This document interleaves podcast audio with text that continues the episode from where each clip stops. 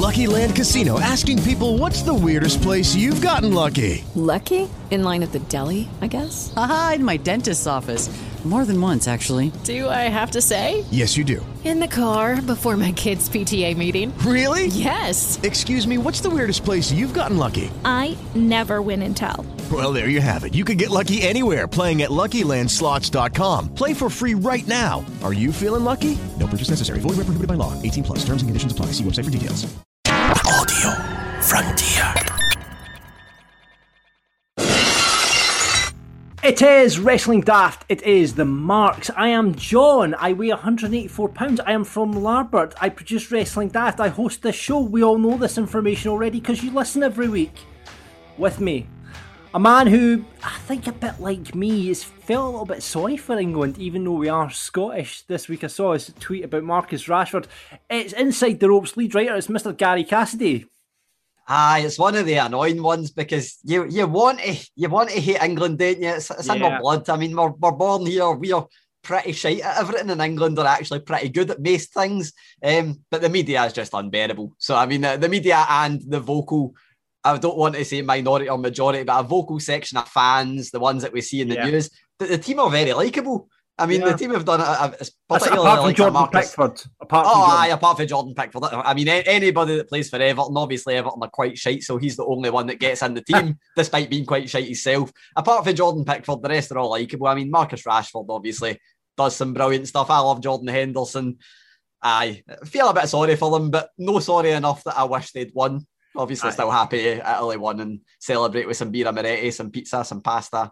Absolutely brilliant. Forza Italia. Um, no, I, I- I felt I felt really sorry for. I mean, yeah, I mean, it's terrible as Scotland fans. We sit here and we're urging them to kind of miss, but you know, I, one person you didn't want to miss their penalty. One person you thought, you know what, if you scored the winning penalty, fair play, mate. It was Marcus Rashford for all the good that he's he's done, um, and for this country, uh, and the spotlight is shine on in food poverty and you just went, oh, what a shame for the guys. And the response that obviously there was some horrible people said some horrible stuff and did some horrible stuff, but it seems that there's been a petition started to ban racists and that. So, well, you know, fingers crossed, something good will come of it. But, um, but yeah, um, I felt really, really sorry for Marcus Rashford. I really did.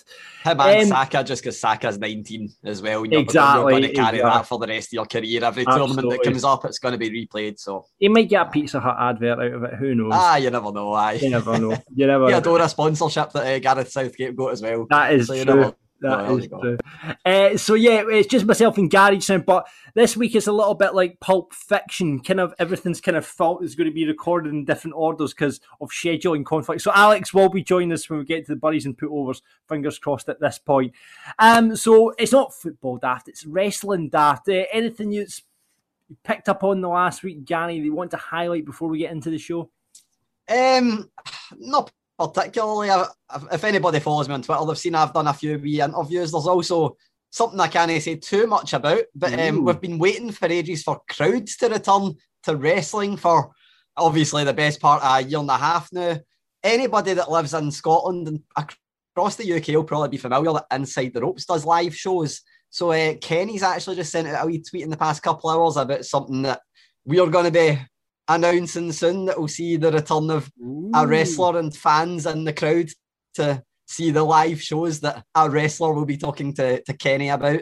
So can't say too much about it, obviously, as you can tell from my careful wording, but aye, that'll be exciting. More, uh, more stuff coming in terms of Scottish wrestling and crowds and, and wrestlers and events and all that stuff. Right, you- we didn't give him anything away at all. You basically said what Kenny does as a business. Kenny will be speaking to a wrestler in front of a crowd at some point soon. Well, it's good to hear that. oh, You know, hopefully we're going to get to, we're going to get back into live shows and certainly inside the ropes. Good luck to Kenny, and I'll uh, obviously after the show at be asking you who it is. Are you going to be involved in the show, Gary? Probably no. I'll, I'll, No. I'll- I mean, I'll be at the show and I'll probably be uh, taking all the stories that come for for my website. Um, but I'll I'll not be doing it in terms of, I mean, it's the kind of thing where, you know, Kenny's been doing this for so long. You're not going to have, like, say, Gary Lineker's on Match of the Day like me being involved would be like Robbie Savage getting the main match of the day gig, or Jordan Pickford getting the main match of the day gig. So no, I'll be uh, I'll be in attendance. Um, Yeah. I'll be promoting the hell out of it and probably mentioning it on this show every time I can. Uh, but no, I'll, I'll be quietly quietly involved. Well, good. Yeah, well, it's good. And fair to say, I guess, if you look at Kenny's kind of run of guests and who he's had on, he's had everyone from The Undertaker to, well, he started off with DDP. I'm trying to think. Um, That was the very Foley, one. Heyman. It's just. Edge, Jericho, Absolutely, yeah. every, I, I, the who's who of uh, wrestling Hall of Famers Yeah. and and stars and that. I while I can't say anything about it, I'll just say this one definitely hasn't had a disappointment. I was going to mention James Ellsworth was one of the shows he's had. It's a bigger name than James Ellsworth. I'll say that much. I can't remember. uh, Right, okay. I'm, I'm, I want to hold back my guesses because I'll end up blowing it and putting you in a lot of trouble. So I'll talk to you after. But yeah, that's good. That's good news. That is good news that wrestling is on the way back. Hopefully, we will have our first crowds. We're now just announced that being level zero. So hopefully, at some point in the near future, we will have return of a live event scene in Scotland, which would be amazing. Uh, Returning to WWE this week. So we Yeah. have WWE crowds this week. and obviously they've announced for the Hydro in September, so you hope, Yeah. you kind of hope that we might have some independent shows before then, but um, we will see what happens with that. You know, it's been a bit of doom and gloom to start the show. They're talking about Marcus Rashford and missed penalties and all the bad things that happened. Gary, I need cheered up, and do you know what I think I need? I think I need a joke from Gary Cassidy. Good thing I've came prepared. Yeah, again, it's not a wrestling joke. I think I, I, I blew my load on them way too early. We had about three good wrestling jokes and then there's no more. Um, but I do need to say that, you know, there's been all this talk recently about reducing carbon footprints and stuff like that. You know, we've got electrical cars. I don't know if you've heard that they're bringing out a car that runs purely on brown leaves. Oh, wow, really? Yeah, it's going to be called an automobile. That's the worst. That is the worst yet.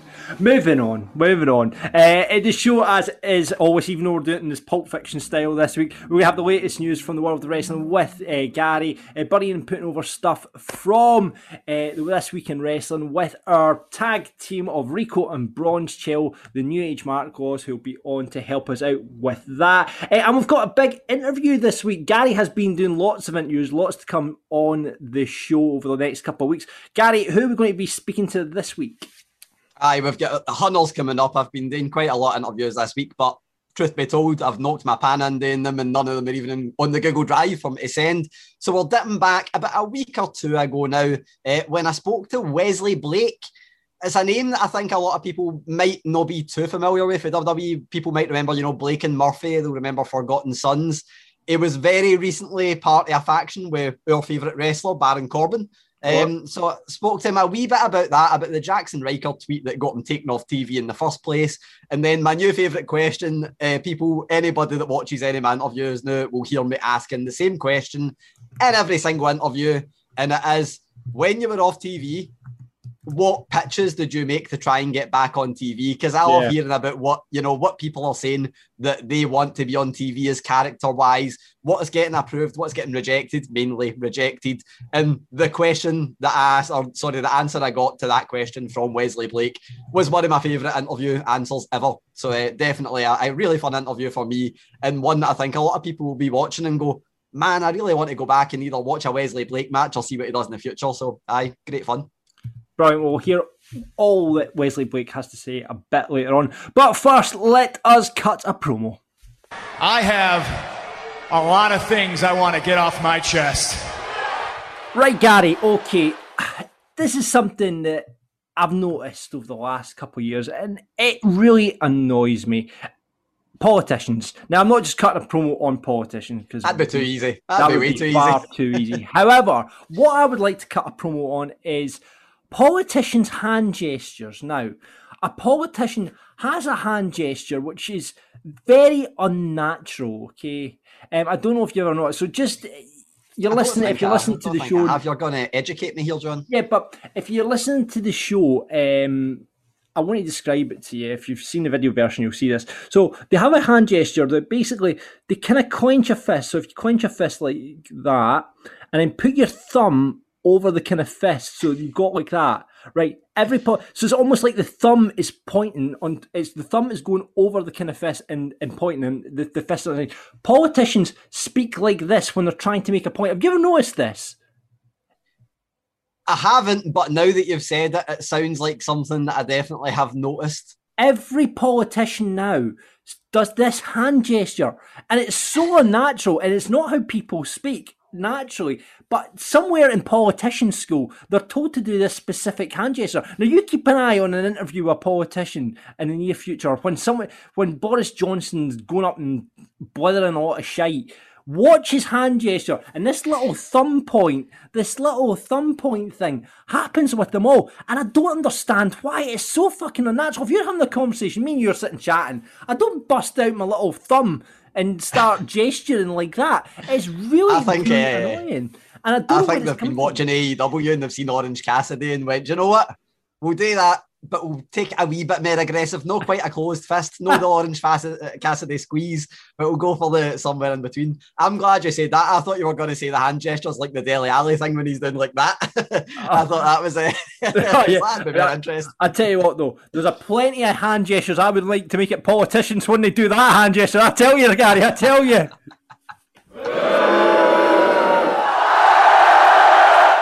Every week we look back at the big shows. Uh, myself, I do NXT. Uh, Gary does Raw. We invite our fantastic uh, listeners on to do SmackDown for us, and they've been with us for so long now. The New Age Mark Laws, Mr. Bronze Cello, Mr. Rico, uh, and they do SmackDown for us.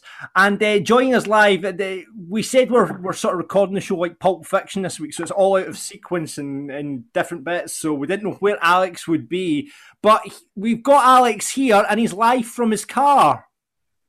Sound quality. Hello, guys. I, I love the devotion to the podcast that you have joined us from your car in transit across Glasgow city centre.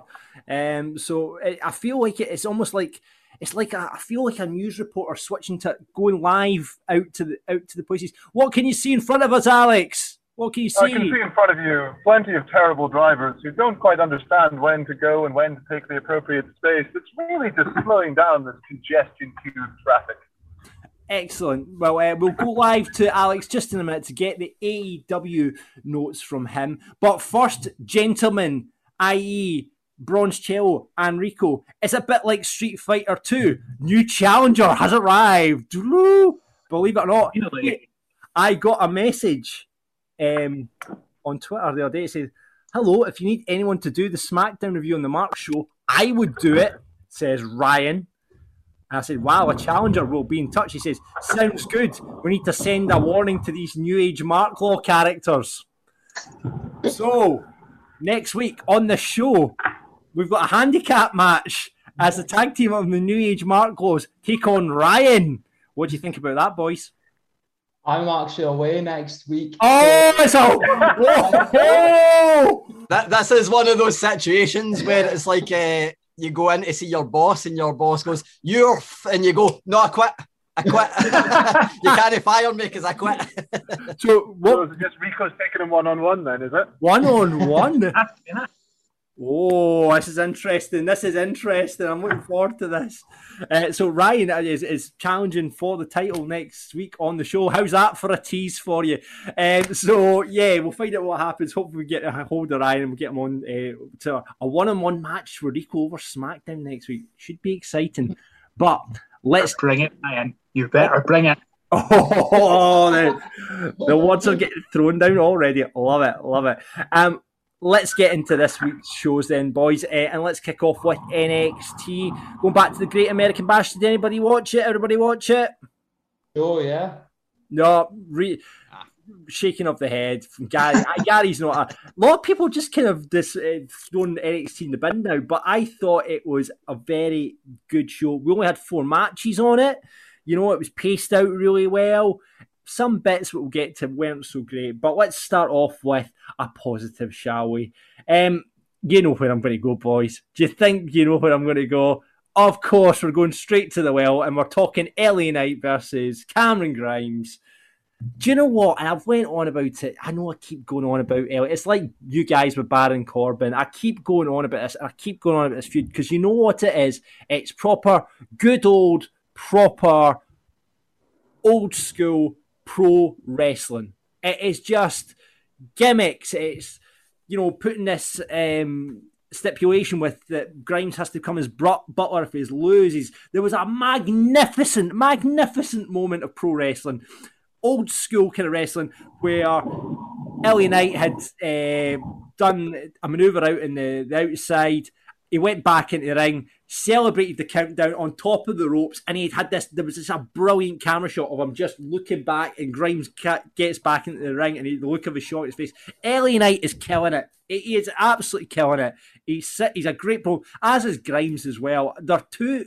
They've matched up these two so well, and the two of them for me are complete packages. Brilliant in the ring, brilliant promos, and brilliant. I mean, both work so well as a heel, and it's actually interesting seeing that Cameron Grimes getting over and getting that sympathy as a as a face now. So.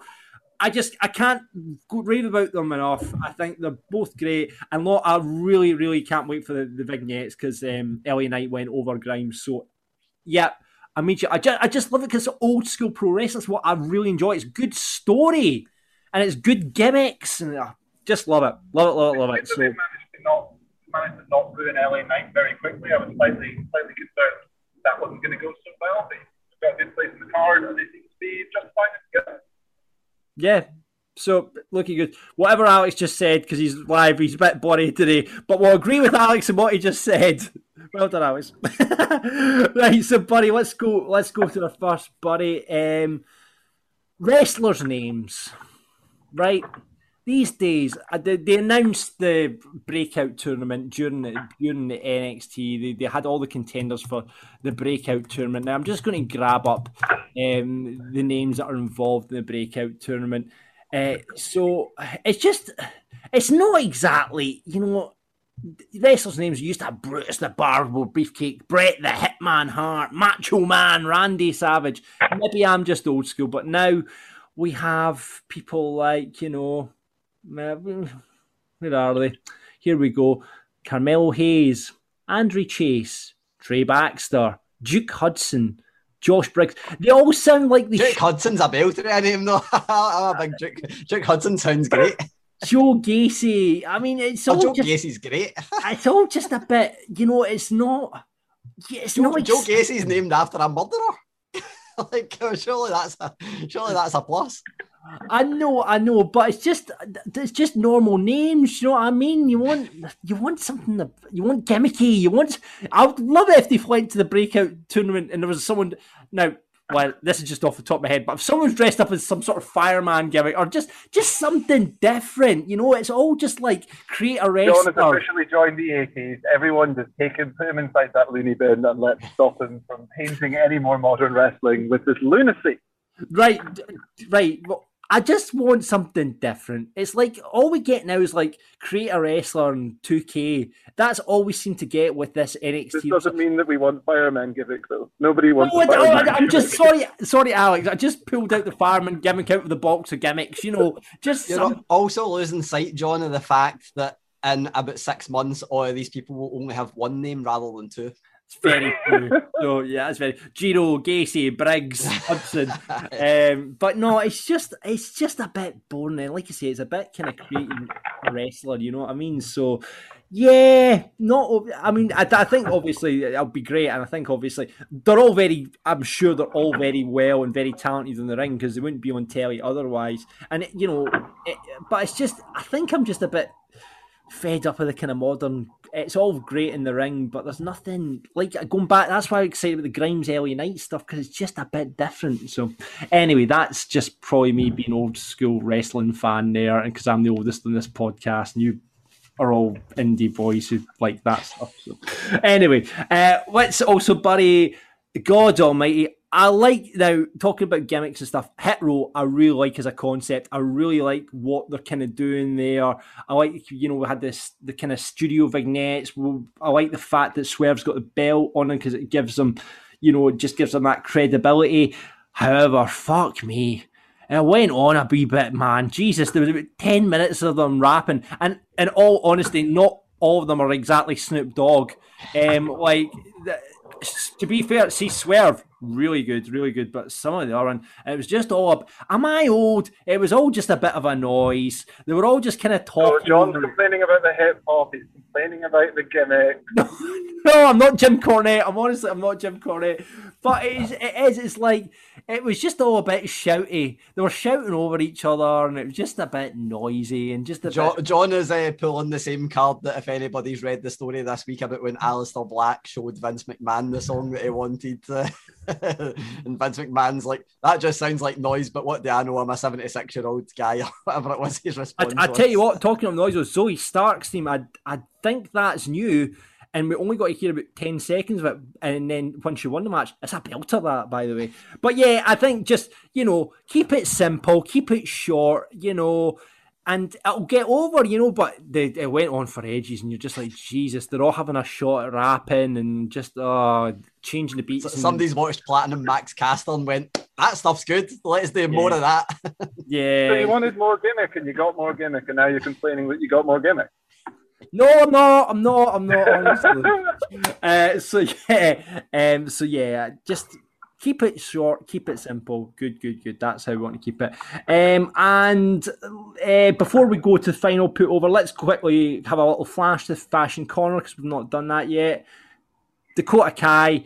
Either wear the jacket or don't wear the jacket. Uh, our new gimmick thing seems to be our jacket seems to be half off. Come on, on or off? It's, it just looks silly, doesn't it? A jacket half on, half It's, off. it's too, too warm for a jacket, but too cold to not wear a jacket. This is one of the ones. It- it- yeah, it's- it's- it's- it's like when it's- football's wearing uh, short sleeves and gloves. Or, or or or when you you know you're uh, sleeping at night and it's too warm outside and you have a half a leg out the sheets and half a leg in the sheets. So it's uh, kind of like kind of like that. Um, headbands again, just a no no on me. I mean, I get it if you're a heel, but Candice LeRae was sporting a headband. Just no, get headbands in the bit. Has any other wrestler ever looked good in a headband? Fucking Bobby Billy. Lashley. Oh, I Bobby it. Lashley. Bobby Lashley does not look good in a headband. He looks so much better. He looks in- terrific. He looks beyond good. He I looks- like how uh, how we started the show with John mentioned having sympathy for you know England and the team, and now he's just called Jack Grealish a heel. Yeah, ah, yeah, yeah, yeah. He, yeah. No, exactly. There you go. Jack Grealish has been a headband as well. Yeah, so get the headbands in the bin. But O'Reilly's ring gear, uh, really impressed by it. Have check that out if you can. It looks it's kind of blue camouflage. He's pretty smart. So yeah, check that out. Uh, so yeah, let's go over to our final put over. Uh, I'm, I'm going to give it to Tegan Nox's return. I think I have to. Um, just you know, she's had such a hard time. We've had vignettes running uh, throughout the last couple of weeks on NXT with kind of charge going up, and she made her return uh, in the ring, um, taking on, well, turning up during the tag team championship match, uh, and interrupted uh, the match, and uh, that was uh, Zoey Stark and Io Shirai got the win on that one. So yeah, um, really, really good. I really enjoyed the event. Really enjoyed watching it. I like how they do these kind of pay per views on television now and pay per view feels to it. So yeah, I think they always put together really like NXT's so well put together. I think I've talked about that about how they kind of evolve the show, how they, they tease into next week, how there's so much that Raw could learn from it. I think. Um, but yeah, I still think still, and I still would like to cut it down by about half an hour and take it to an hour and a half show, but that won't happen. But yeah, um, didn't talk about the main event. Cole Riley, not as good as the first match, and obviously I think that sets up the rubber match as well now. Uh, so it's one one in that. But yeah, match of the night for me. I'm going to give it. I can't give it to Grimes versus LA Knight as much as I love. I just feel like that would just you know that would just be me being uh, biased. But so I'm going to give it to the tag team match that opened the show. NXT does tag team matches really, really well. Um, as opposed to the main roster, um, MSK interested to see what they're going to do with them. Are they going heel? Um, it looks that way. They, they they finish with a small package. I, I should have worried that as well. I fucking hate a small package finish. Uh, so it looks like they could be going heel. Uh, and Thatcher Ciampa, um, just big brutes, and they're really jealous of the tag team. So, yep, um, looking forward to see what happens there with the tag team division NXT. And that is my match of the night.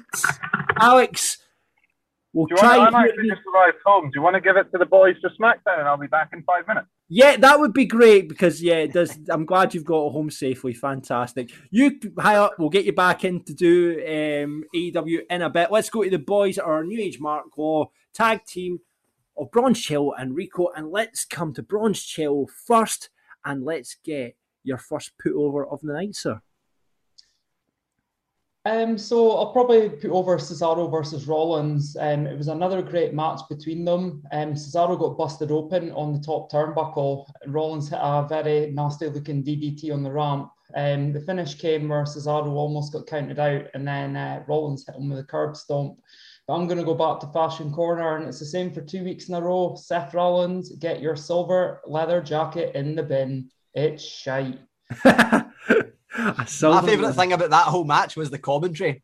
Yeah. Kevin Owens on commentary was, I mean, the match was incredible anyway, but Kevin Owens on commentary just added so much to it. Mm-hmm. Can't see while I'm in fashion corner just now. Um, can we just talk a little bit about uh, Brock Lesnar's ponytail? what are, are we keep? Are we are we happy with the Brock Lesnar ponytail? This was trending on Twitter. I was like, oh wow, Brock Lesnar's trending. Wonder what he's trending for. Is he coming back? Clicked into it. It's all about his ponytail. Just in case. Uh, yes, it, it hey. looks like Alex Hammerstone from MLW. If anyone's familiar with him, yeah. or a bit like Mordecai, even as well. It's more um, like a top knot, I would say. More like a top I, knot. Just in case, on the off chance Brock Lesnar is listening to this podcast, I'm going to say I love it. Right, okay, yeah, yeah. We're all on board with your ponytail, Brock. Honestly, we really are. Uh, so yeah, well, uh, we all Google Brock Lesnar's ponytail or whatever at home, there we go. They you can see the, the ponytail. Bronze oh, wow. screen. He was cooking. He was doing something with meat. He was doing something very manly with meat. Um, Brock Lesnar while the, he sported the bearded ponytail. butchers. Whereas uh, it was with two guys called the bearded butchers who wear hairnets around their beards and smash up meat and he was also smashed. Manly, manly stuff, but he did have a ponytail. So, um, let's go over to your. Uh, let's go for your first buddy then, Rico.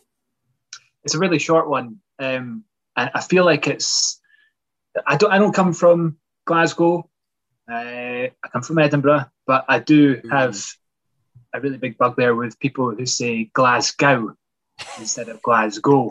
Yeah, and it happens all the time, and I'm disappointed to hear Edge saying it.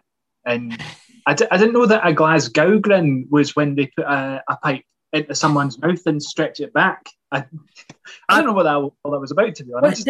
Why, why was Edge talking about Glasgow on SmackDown? Fuck knows. no got a clue. he just uh, he like he showed a, a, picture of Roman Reigns getting the, the chair pipe in his mouth, then of Jimmy Uso and he just said, "Ah, yeah, the you know the Glasgow grin." And I don't know. I think he maybe forgot his lines or something and just tried to. big, big, Who knows? big friend of Inside the Ropes, Edge. I will mention that. Hmm. There you go. he's been That's here. probably why. Maybe it was an homage to you guys. Yeah, it might have been. there you go.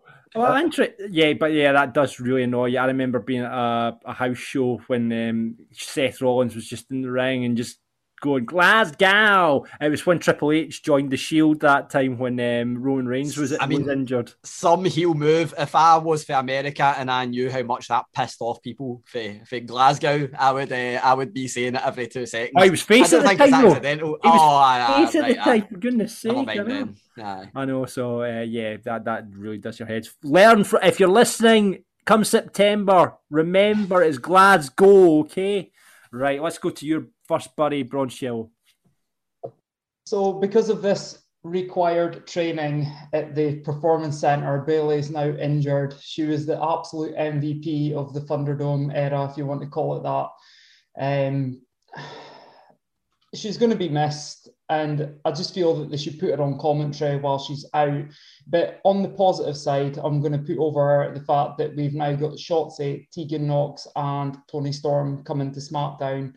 So a big loss, but three new gains. So yeah, that'll be great. I'm so very surprised, um, and Gary, you might have more of an insight in this. That I think the Raw Women's division is struggling a bit at the moment, and I was very surprised to see Shotzi, Tegan, and Toni Storm being mentioned for SmackDown.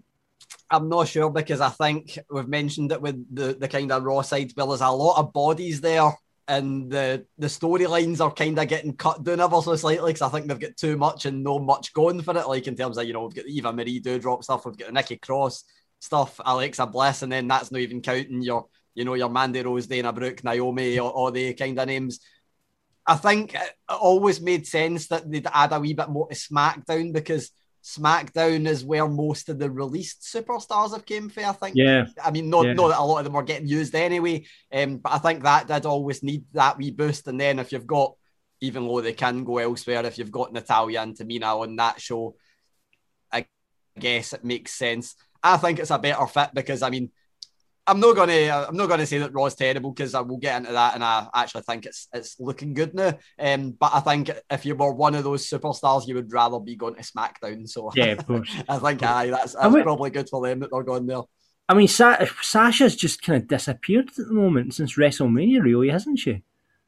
She was back at the PC and the, the required training that Bayley got injured in. Um, she I don't think she was part of the the, the incident, obviously, um, but she was at the PC again, and that's obviously first time she's been spotted since WrestleMania, I think. And um, she was at the ESPY Awards where her and Bianca Belair got the award for the best WWE moment um, Right. of the year. So Yeah. I think, she's, I think she's advertised for Madison Square Garden in is it six weeks? Right. So a, a lot of people were thinking she would be the replacement for uh, for this weekend, but obviously, obviously not. And I think, I mean, you if it seems that obvious, you maybe don't want it to be that. You'd rather it well, maybe come back as a wee surprise beforehand at some point, maybe Yeah. a run or something. So Yeah, interesting to see what happens there. Uh, Rico, what have you got for your put over? Another fairly short one. Um, because we're at Money in the Bank season, I'm going to revisit Money in the Bank from last year. And our winner from last year, Otis, obviously, and his his uh, his whole journey with that Money in the Bank briefcase wasn't very good. But looking at him now, I'm disappointed that he wasn't his current incarnation last year because I feel like they might have been able to do something a bit better. And I'm I'm getting more and more interested in where they're going with Otis and Gable and the Alpha Academy now. Um, because Otis is starting to look like a proper machine. He's unfortunately he's got rid of his hair, which I thought know, I thought it looked cool with it anyway. But now he just looks like a, an absolute monster. Now it looks like he could really start to take some scalps.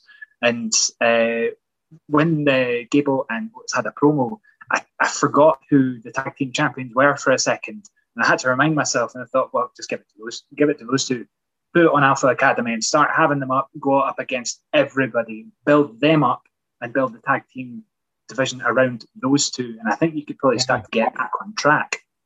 Is, isn't it amazing a year on you're thinking Otis is a heel, you know, eh, out, out with not with Tucker either, and you're, you're you're really thinking he looks better than he did this time last year. Aye, and it didn't. It didn't even really take much. Just basically a haircut. a shave and a haircut, and he's healed up. Brilliant. That's it. What's Uh, match? What's match tonight, gents?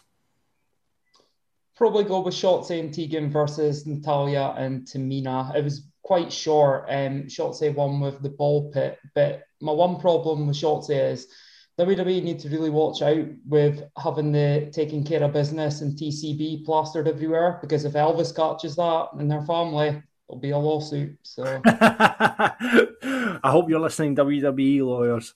Um, Rico, do you agree? What have you got? Um, I, I, I thought uh, Cesaro and Seth Rollins was a great match, but going back into the tag team match there, there was a, a bit at the start where Shotzi was riding a tank down and shot the missile, and it was like a ball hair away from Tamina's face. They, they did like an action replay, and it was like, I don't know, centimeters away from hitting her square in the bus. Just funny. But probably Cesaro v uh, Seth. Yeah, yeah, you can't look beyond that. Brilliant, boys. Um, let's welcome back to the show. Uh, we've had him on the MA, and now he should be live from his bedroom. It's Alex who's here to do AEW, and he's here live from his room. I might have not been in my room for once. You didn't know that. I could have been anywhere. Fuck's sake. Giving my game away. Well, apologise for the earlier sound quality. I hope this is uh, slightly more acceptable. It is. It That's is sound a lot better. Sound a lot better. So how how was your drive? Uh, What What was the best bit about your drive across town?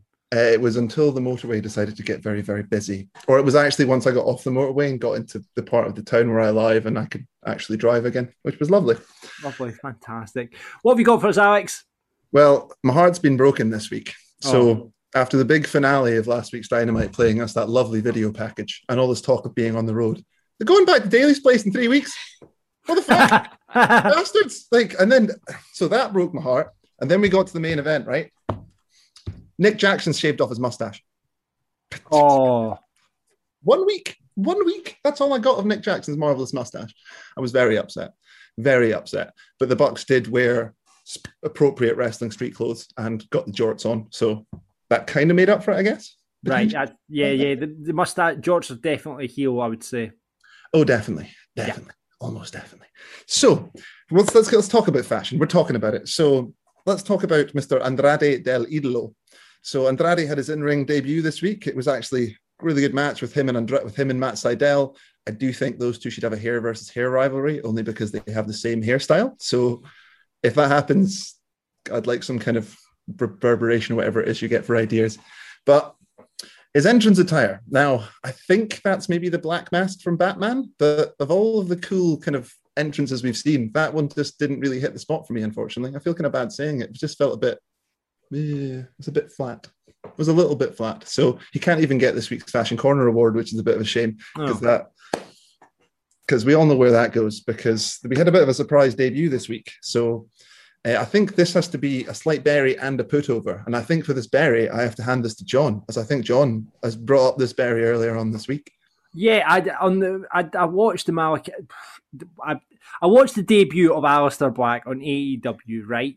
And I was just I was I had to message immediately the guys in the group chat and go, "What the hell are we calling him?" So immediately we had this debut of you know, oh, that's Tommy End. That's Tommy End. I wrestled him in Germany, and then they suddenly turned and called him Malachi Black, and then it's oh, but it's Tommy End. No, it's Malachi. What the hell? Just I think Xavier, Xavier Excalibur maybe forgot that they'd renamed him, maybe.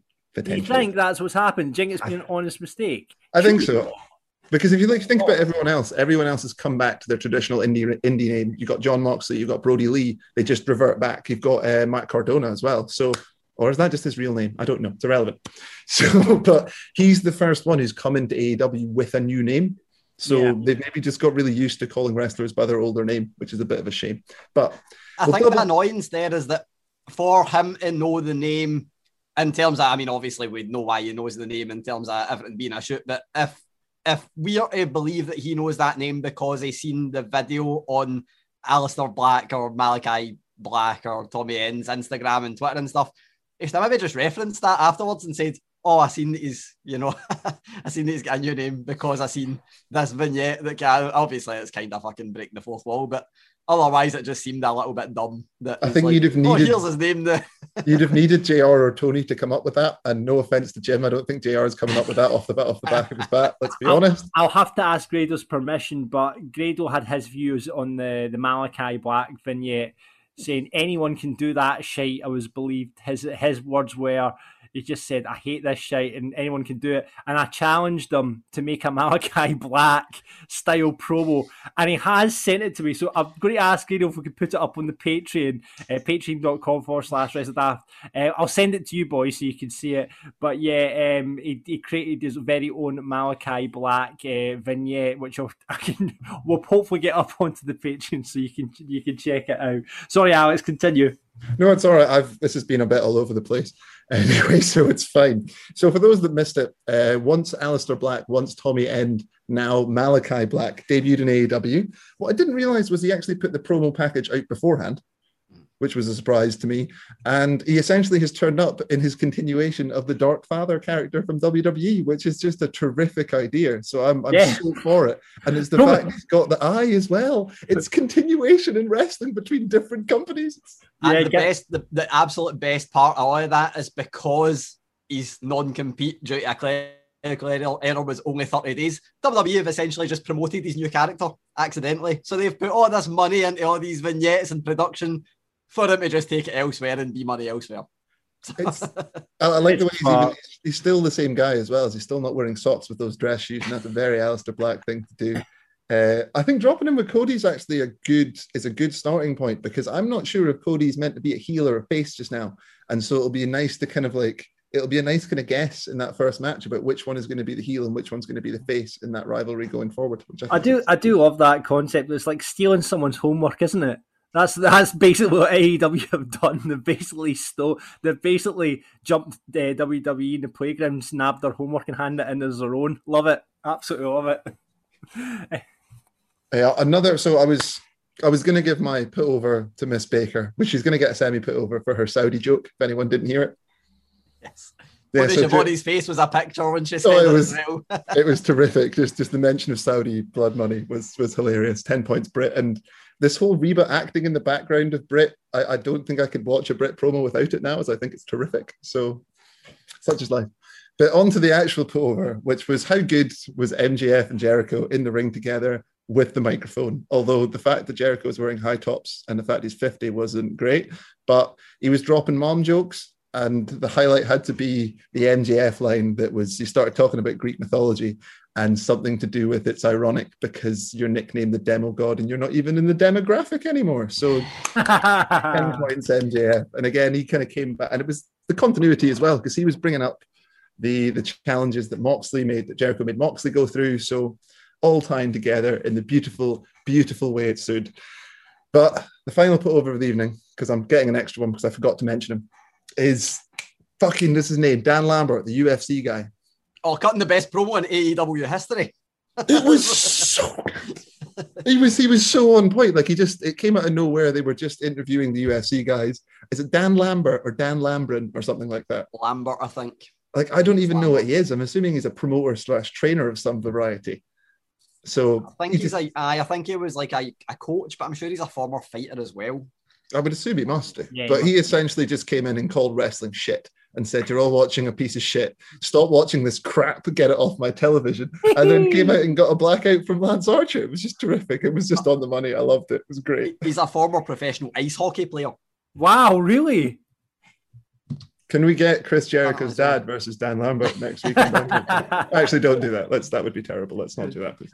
I seen um I, I think it was Alfred Konuwa from uh, Forbes had put up a wee theory that um it would be great if they continued this and had Dan Lambert who's talking about everything that AEW should be and isn't and all that bringing in Braun Strowman, which would be great. That's like that good would just uh, that would be a, a brilliant way to go with it. But I was just trying to think: is there a wrestler called Butler, and we could have Lambert versus? But no, no. I don't know if that's going to fly in the states, mate. It's not Ah, going to be as funny work. as it's over here. Like That's it. Hey, have you watched your match tonight, then, Alex? I'm going to be. I'm not going to give it to the Bucks because I always give it to the Bucks. Yeah. And let's give it to yeah, El Idolo versus Sydal. I quite enjoyed it. It was nice to see. I just quite enjoyed seeing Andrade back in the ring, to be honest. And that's kind of my main. I'd heard a few mixed reports that I think the internet was kind of split on on that match. I mean, it wasn't the best match. I think I was, as I said, I was just, Just happy to see Andrade. Andrade again. Yeah, personally. fair enough. Fair enough. And I just, I just don't want to give it to the Bucks. They win it all the fucking time, even though it totally was the match tonight. I just don't want to keep giving it to them. That's Right, that's fine. That's fine. Thank you, Alex. Uh, finally, let's go to Gary. And as much as he saw Raw last night, what you got for us, Gary? I'm starting with uh, match of the night. I need to turn it around and start with match of the night because there's nothing that has excited me in wrestling probably this year more than this being a match that happened on Raw. Prince Puma versus Johnny Mundo. Um, with different names, obviously. but uh, I we had a, a Lucha Underground rematch on Raw, um, John Morrison v Ricochet. And I'll be honest, I skipped through most of Raw because I didn't watch it live last night because it's it's been a bit rubbish up until about three weeks ago, and I'm still on that thing where crowds are back next week. So I mean, uh, what was the point in watching it live last night? Um, so I skipped through most of it, but that match was superb, um, absolutely brilliant. I mean, I, I think I put over a John Morrison match last week and a Ricochet match two weeks ago or something around Yeah. that. Um, so I'm just going to enjoy watching them while they're putting them on TV in good matches, and it was just a brilliant match to watch. was Um, that another, was that another, was another count out one, wasn't it? After the Aye. spot, the, the spot he did was it the couple of weeks ago where he, he jumped and basically the clotheslined him off the the barricade. It was incredible. So, what was the spot this week? It was uh, involving, I believe, a ladder. Two seconds. Mick Foley put it up because he also praised the match. Um, but it was from sorry, not a ladder. What am talking about? It was from the top of the the turnbuckle to the outside on a ladder. So, oh. uh, I absolutely brilliant. But it was just, I mean, I I think I, have mentioned that Fashion Corner Ricochet's gear is shite now, but it's amazing that you're getting to see him on TV most weeks and in matches where people can put on good matches with. Um, so I that was absolutely brilliant. Although saying that, Mick Foley was putting out everything because I've just went back and he's putting all the Rhea Ripley and Natalya matches well, which was also good, but I, I skipped through that one. Um, but I've not. I, good that Gary like, skipped it, obviously. So I, I, feel like I'm nothing if I'm not an optimist, um, even though I've just buried a match that I've not seen. Um, but for me, we're going back to, to crowds next Raw. So I don't want to be harsh in terms of anything. So I'm only going to do a wee half bitty for this week and then mention a few things I enjoyed. My half bitty is just Bobby Lashley getting pinned. And I get it, and the, it kind of came full circle at the end of the show. And I think Bobby Lashley cutting probably the best promo Bobby Lashley has ever cut in his life. Um, but I still don't like seeing him getting pinned like three days before he's going to be defending, or five days before he's going to be defending his championship just you know that old school thing. Well, do, do, you really need to have him getting pinned to get that point across? Surely there's something else you can do. You can have him win the match and then you know Kofi gets the, the better of him. That maybe hard to do with faces and heels and stuff. But I just didn't really like that. But I mean, if that's the the thing that I disliked the most about the show, probably wasn't too bad a show, even though I skipped through most of it. Um, things that I liked, and again, I'm just circling back to things that I've liked in the past that came together uh, this week. Nikki Cross and Riddle in a wee backstage segment uh, was absolutely brilliant. I, I mean, that, Riddle's just doing good stuff to do anyway. I, I think that in terms of people I'm enjoying on WWE television, Riddle was definitely up there, and Nikki Cross now, Nikki Ash is definitely up there. I even didn't hate. we get a Alexa's playground segment with Eva Marie and uh, Doudrop, who I will mention as Doudrop because she's changed her Twitter handle to that now. Um, with Alexa Bliss. Uh, yeah, I, I do think it will change back eventually, but I don't really care because I mean, what's in a name? Even though John hates all the NXT names, what's in a name? It'll be forgotten a bit soon. Um, but even that was okay. I, like there wasn't really anything bad, and I expected it to be a, quite a bad show because I'm gonna probably gonna phone it in because we're getting to the end of the Thunderdome era and we're gonna have live crowds next week. It actually seems more like they used it as a transition because we got that Alexa Bliss thing, but it seems like they're at least minimizing the things that were a bit shite about it in the past. I think that's because they've realized that they can't do it so easily now with crowds? Yeah, I think both that they can't do it so easily and they realize that what they were doing would probably not get a good reaction. Um, and I, I think they're just actually getting it and realizing what might go down badly with crowds and what might not go down. I mean, saying that I, I, I, might have missed it, but Jaxson Ryker, I don't think was on the show. Him being face might not go down well with crowds. Um, but I, I just think they're doing the stuff right in terms of that. I love the Nikki Cross stuff. I love the Riddle stuff. Even all the build to the women's Money in the Bank match, I thought was okay, even though it was yet again one of the throwing the gill. let's just fucking fire everything into one wee segment and hope it hope it plays out all right. Um, that was all good, but uh, I just I all right show. Um, which again we'll say in terms of how it was three weeks ago, I'll take an all right show any day of the week because it leaves me thinking that next week might be an all right show in front of a crowd that wants to see any wrestling and it might be a good show. Uh, but I, I think that the main takeaway that I'm uh, that I'm gonna say is that it's brilliant to see Kofi Kingston back in the title picture, even though he's probably not gonna win the title. Uh, if he does, brilliant. But I mean, I think it's brilliant to see him back in the title picture and the way that they actually booked it. Because while I hated the the Xavier Wood, I, I didn't hate Xavier Woods pinning Lashley because I like seeing Xavier Woods doing well. But while I didn't like seeing Lashley take the pinfall, they've actually built that match up to have some kind of intrigue rather than just here's a filler match between Nu and SummerSlam, which is what these matches normally are at Money in the Bank. Uh, and I, I do think that that's going to be intriguing. And so, we're getting MVP and Lashley in some wee kind of. I hope they're not going to split them, but we're, we're getting them in something that's intriguing as well. So it's just a intriguing orange show. Decent go home before uh, Money in the Bank, huh? Ah, although it's still it's kind of weird now because SmackDown's technically the, the go home. So I mean, Raw, yeah. it's always like, ah, but it, it was decent enough. There wasn't anything that was really really bad and I think that's a victory nowadays in Raw. So. Wait, Money in the Bank crowds or is Money in the Bank Thunderdome? Money in the Bank's crowd. For, yeah, I think yeah. uh, Raw last night was I. So uh, wait, there's my berry. They didn't do the idea that uh, was brought up on the show last week and wrecked the Thunderdome. Oh well, you still got SmackDown for that. Yeah, and we also got the Jinder Taker again. Uh, we got Jinder Mahal on his bike, which is uh, what we all want to see. Jinder so. Taker's amazing. Uh, what's your match tonight, Gary? It was definitely that uh, Johnny Mundo versus Prince Puma. Oh, um, Rick, Ricochet versus John Morrison, 100%. Yeah. Just they, they could do it, and, and, I would like it. I'll bet I'll be interested to see what spots they do at Money in the Bank. That'll be uh, definitely worth watching. Um, brilliant. So uh, that's it for this week in wrestling. Boys, thank you very much. The challenger will arrive next week, hopefully in the form of Ryan. Uh, we'll see how that goes in the one on one SmackDown battle. Uh, you know, against Rico. He's playing for your pride as well, Paul. So fingers crossed. Uh, my best friends. Yeah, I'm sure you'll be fine. I'm sure you'll be fine. Uh, but listen, thanks very much for that, guys. And if you want to get your boys and put overs, you can do that to Grado and Rab on the main show. You can do that at Wrestling Daft on Twitter, Wrestling Daft Podcast on Insta, or just plain old Wrestling Daft on the Book of Face. So, um, watching Netflix without using ExpressVPN, it's a wee bit like, you know, watching a wrestling pay per view when you only get the main event, right? Because using the ExpressVPN, and Alex, you know this, uh, it lets you change your online location so you can control where you want Netflix to think you're located. They've got about 100 different server locations across the, the world, so you can access thousands of new shows. And it works also with loads of streaming services like BBC iPlayer, YouTube, and a lot more.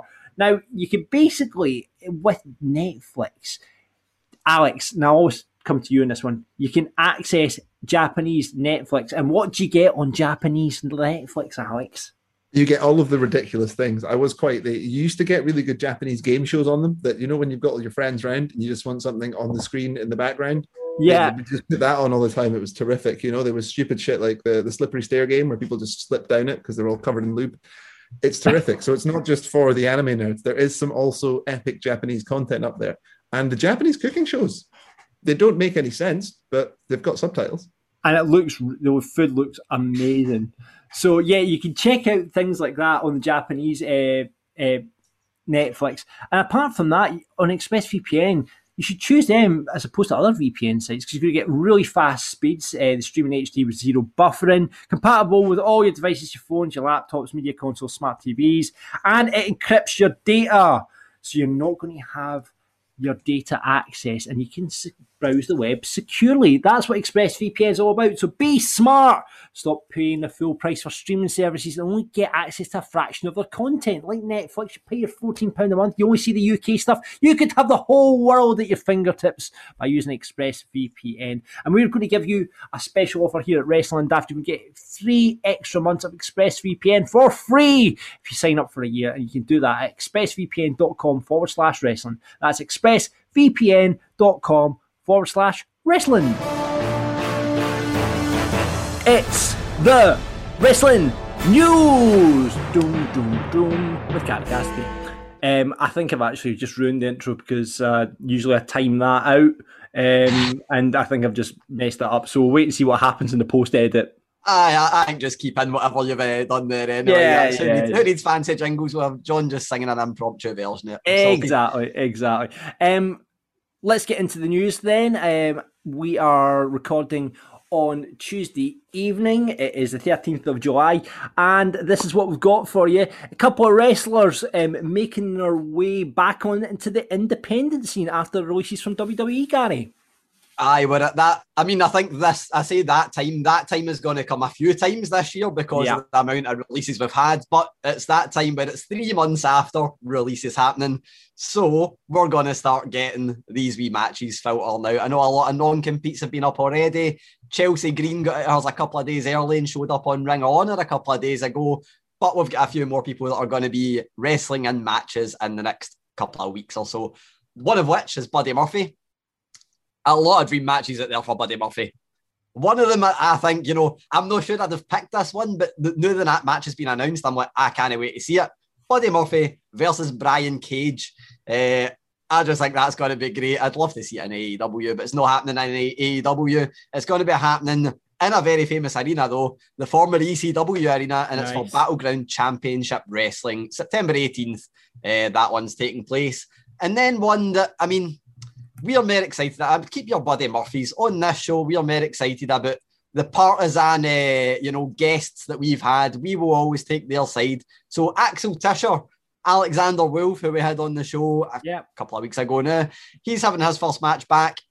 Kind of knew where this was going because it's the same way a lot of people that have worked in WWE that are from America. They apart from Buddy Murphy, he's obviously managed to get his visa issues sorted, but a lot of them don't get them sorted. Alexander uh, Wolf had mentioned that he was returning to Germany, and that was the plan anyway. So he is going to be in Germany at the WXW um, 20th anniversary show. Promotion he's very familiar with, Ring Camp and all that. You know, it's had Walter, had Ilya Dragunov. He's got a bit that. Um, I'm not going to tell you the, the name of the venue because I'm going to struggle to say it, but it's uh, one of Danhausen's favourite uh, venues because it ends in Hausen. Um, but yeah, Axel Tischer's going to be back there. I think I'm glad you mentioned as we're recording this because obviously, if somebody's still listening to this after uh, Sunday, there's a good chance to have seen somebody uh, else debut at Impact Slammiversary. So don't know who it's going to be. Oh, do you not, Gary? All right, yeah. No, I actually don't because I thought a couple of months ago that it was going to be Samoa Joe because that was the rumblings yeah. I'd held, and then obviously that went right out the window. Um, so there's, so there's going to be some. From plenty I, be noise. So I will tell you the, the one match that I don't think we're going to get that happening in. Deonna Purrazzo's got an open challenge, and a lot of people are saying, you know, Chelsea Green, who's just turned up at Ring of Honor. I'm going to take a wild guess there and say Gail Kim is going to be the the the person that's confronting the Hawks. There's been a wee bit of rumblings there, um, but could be anybody because you know we've got Peyton Royce, we've got uh, Billie Kay, you've got Ruby Riott and all that that are good to go. You've got uh, hundreds of people that are free agents. So I maybe it's going to be a Buddy Murphy. Maybe it's going to be an Axel Tischer, probably less likely. But yeah. I think we're definitely going to get some surprises at Slammiversary as well. So interesting, exciting time of year. Do it. I mean, I looked. I read the article. Do, do we know what Buddy Murphy? I'm presumably he's not going under Buddy Murphy, is he?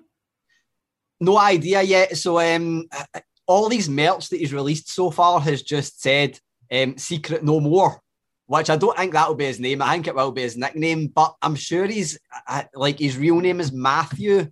Uh, and the only reason that I don't actually know his surname, I'm just going to check that. But the reason that his name being Matthew is interesting is because of what happened with Aleister Black on AEW. So he's obviously still selling his eye injury, which I love because, yeah. you know, selling it across promotions. Yeah. But in his vignette before he debuted for AEW, it mentioned somebody called Matthew. He retweeted a Buddy Murphy tweet about wanting a match with him and just wrote Matthew full stop. And Buddy Murphy's real name is Matthew Adams. So yeah.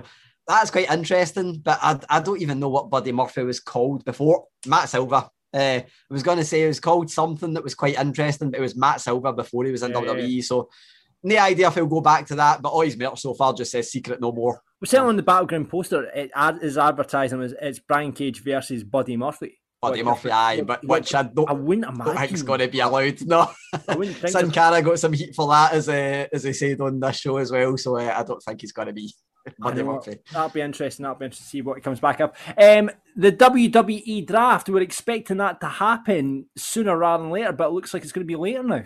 Aye, so this is one of the ones that now makes more sense um, because I think when we originally mentioned this, and yet again, the update has come for the same person the original news came from, who is Andrew Zarian, uh, who's part of the Mat Men podcast that's on, you know, the F4W1, Dave Meltzer's massive empire is under that umbrella. Um, so he had broken the news originally, Andrew Zarian, and they'd said uh, end of August, start of September and then that was just before you know the the WWE announced their UK tour, which has SmackDown superstars has them named, and it's like well, cards are always subject to change, so that could change. But I think we noted on this show that it was a wee bit earlier than it normally is because the draft normally comes in October. Sometimes yeah. you get one in April as well, or, a superstar shake-up comes in April, but normally comes in October. And now it seems like it's going to be in October because he said that um, he's been told now 4th of October, which would be the season premiere of Raw. Obviously, it will probably be across two shows. Probably it'll be the SmackDown before and then the Raw, or the Raw and then the SmackDown. But a wee bit later, which means that when SmackDown comes here, we're probably going to end up with Roman Reigns and Big E and Sasha Banks and not Bayley because she's now injured. Um, out for nine months, which is a shame. But it means we're going to get all these big names, Bianca Belair, and you know all, all your big names that are on SmackDown now. So good news for us in the UK if it's getting delayed because it means we get the good show that's uh, on the now. Absolutely. As long as they don't do that really terrible way they did the last time with the TV executives in the rooms. You No, come on, get you know, jazz it up a bit. You know what I mean? Sonya Deville and Adam Pearce just split them at least for one night and have them fighting out it. But aye, it was a wee bit. I like it when there's stakes, so I liked at least there was that much. But Nah. yeah, absolutely, absolutely. Uh, and uh, finally, some exciting news. I didn't realise this was happening until today, until I saw this story. Uh, Darby Allin says he's not in Jackass 4. Now, I'm not excited the fact that Darby Allin's not going to be in Jackass 4. I'm excited the fact they're making another Jackass movie. Aye, so this is an interesting one. This I actually can kind of give you some jackass news that isn't the wrestling news because annoyingly, Please Bam. Margera isn't he going to be in it, which um, Oh, he's had really? his fair share. Ah, he's had a fair share of public problems over the past few years. Yeah. If anybody's, uh, I think he get battled by uh, Jack Jester in Glasgow. I'm sure Grado's told that. Yeah, Grado told us that on this podcast. We also So- talked about the fact that the, that was in reference to the fact that uh, Hulk Hogan confused Hulk Hogan, him. I thought he was had passed away uh, when it was uh, well, who was it that passed away? Ryan Ryan, Dunn. Ryan Dunn. Ryan Dunn. And uh, also, our uh, our favourite SmackDown wrestler Baron Corbin has a Ryan Dunn tattoo because he was quite good friends with Ryan Oh, Dunn. really? Wow, Um, so I, I I can you all the obscure jackass facts. It's absolutely brilliant. Um, but I this news had came it kind of emerged during um AEW a couple of weeks ago, and it was like Darby Allin was going to be in Jackass, but it wasn't really officially announced or anything like that. And it just kind of made its way onto the websites that you know you would normally believe. I think, including Inside the Ropes. I'm sure we reported on it. Um, and it, it was just, you know, a lot of things kind of came together. Steve-O's been on AEW Dynamite, and Darby Allin's been involved in a lot of stuff with Tony Hawk and a lot of different skateboarders. I mean, a lot of the stunts you see him doing in AEW Dynamite, wouldn't they look at a place in a jackass film for a start? Guy has a blatant disregard for his own body, but it came out now that uh, and it could be kayfabe, as you never know. Um, but it, it's uh, now came out in terms of a tweet that he was going to have a cameo in the film. Darby Allin replied to it and said, "I ain't in this movie." So, bit disappointing. I don't care. I'm going to go see it anyway. But it'd be a nice wee bonus if Darby Allin's in it. Yeah, fingers crossed, fingers crossed. Um, and that is your wrestling news for this week. Wrestling slash jackass news. Ah, Jackass, yeah. yeah.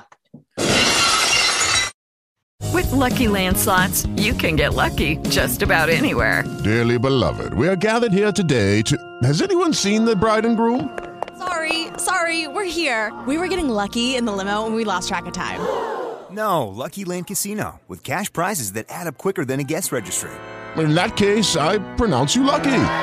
Play for free at LuckyLandSlots.com. Daily bonuses are waiting. No purchase necessary. Void where prohibited by law. 18 plus. Terms and conditions apply. See website for details. So Gary catches up with all the big stars and he gives us the interviews to put on Wrestling Daft Marks. This week, he caught up with the former forgotten son. He's not forgotten anymore. It's Wesley Blake. Hi everyone, Gary Cassidy here. Welcome back to Inside the Ropes. Today I'm joined by a man you might know as Wesley Blake, but you're going to know him very soon as something slightly different. Westin Blake, how's it going today? Oh, it's doing great, man. I, you know, I'm blessed. Uh, the sun is shining. Oh, kind of. It's kind of wet over here, but it's doing. Uh, I'm doing very well. We just celebrated Father's Day over here in America, and I got to spend time with the family and the kids and stuff like that. So I'm on cloud nine as of right now. Yeah, we'll, we'll get straight into it because that's one thing that I meant to mention. Well, you know, it, it is Father's Day. I know you are a father. You know, you've you've got kids with someone who fans will know if they know who she is. A former tough enough uh, contestant as Yeah. well. There's never a good time to be released or to you know lose your job, but getting Yeah. to spend some time with a young family might be one of the little silver linings. I want to Yeah. ask about the most recent time that we've seen you and it was, you know, you, you didn't even have a match as far as I know while part of this faction. It was the, No. the Knights of the Lone Wolf with, with Baron Yeah. Corbin or King Corbin. Obviously, that came together, you know, after the Forgotten Sons demise, and it seemed like it came together a little bit out of the blue for people watching. How was it for you? How did you find out about it, and how did you feel when it was pitched to you? So we uh when the whole Jaxson Ryker uh, tweet happened and And once we kind of were told, like, hey, they're not going to be using the Forgotten Sons anymore, that was actually one of the pitches that uh, Steve and myself pitched towards creative, saying, like, hey, we would like to be paired with Baron Corbin. We feel like uh, we would, uh, you know, add to his already heel persona. And we feel like we could, you know, get some miles out of him. It, it would just be kind of great interaction. And, and I think we can have fun um, working with him because, of course, we've known him since NXT days uh, way back when. And so it was just something that we pitched. We didn't really pitch like the Knights of the Lone Wolf. We just kind of pitched like us being with him, uh, just kind of throw stuff against the wall. And we found out that December of last year that we were finally going to get paired with them. And uh, Creative came with us with the look that they wanted. Uh, they wanted the clean uh, shaved look. They wanted us with like the hoodies with uh, uh, suits and stuff like that. They wanted to go to like more modern, um, you know, athletic uh, sports kind of entertainer look. So, and, and, we were very excited for it. And I know I was very excited uh, to get to work with Corbin and get back on TV and just kind of getting your foot back in the door. You're like, okay, like you, we had some steam, we had some momentum going with Forgotten Sons, but that got halted. And so when that stuff happens, you got to try to keep moving forward and try to get your foot back in that door so you can kind of get your momentum back up.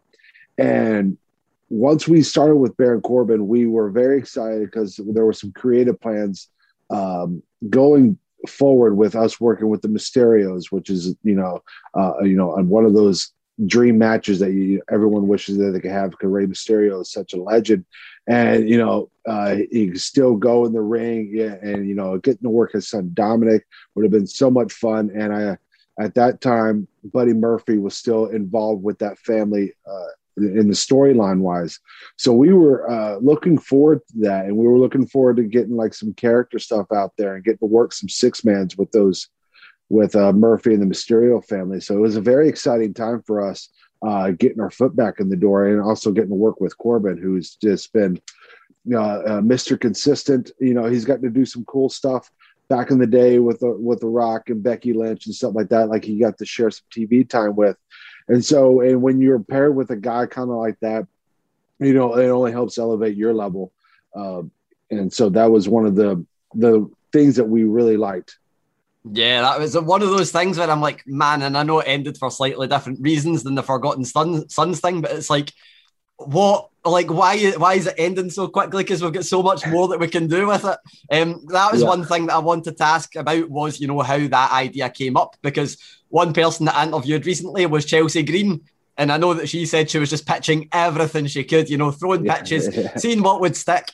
Was there anything else that, you know, when you were off TV after the Forgotten Sons thing, was there anything else that you pitched and you're like, man, I really wish that was something that we got to do? Yeah.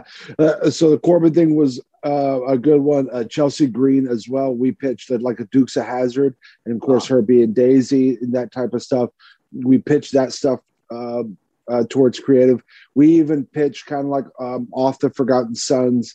Uh, we pitched Lacey Evans, kind of like help, like shaping us up, like got to give us the cleaner look and kind of turning turning us uh, us into gentlemen. Uh, we pitched that. We pitched all sorts of ideas. We pitched uh, uh, another crazy idea that we pitched was we Steve and myself we would be part of the kind of the Wyatt family, but not but we would be part of his uh, Firefly Funhouse. We would be like his, you know, his uh, pig or his rabbit, and like we would actually bring bring to life. Not only that, but we would be like, you know, real life uh, pig and rabbit, and we would actually wrestle people. Is kind of what we would say. Like we would kind of do his dirty work. Uh, you know, we pitched that, and it, it was just all sorts of things that we were just throwing. Uh, you know, just kind of seeing what stuck and uh, it, it, was fun for uh, Steve and I just to creatively just kind of like, hey, does this sound good? Does this sound good? And you know, of course, this at back at that time uh, they would be like, oh yeah, that sounds good, go with that, or they'd be like, no, that you know, we're they're doing something else with that person. So it, it, it was when you get told no, you know, it just opens your mind up creatively to like, okay, if that's not going to work, maybe we can go here. And you always got to keep, you know, the the wheels turning, so to speak on trying to get something that may stick or work or something you can just get a grasp of.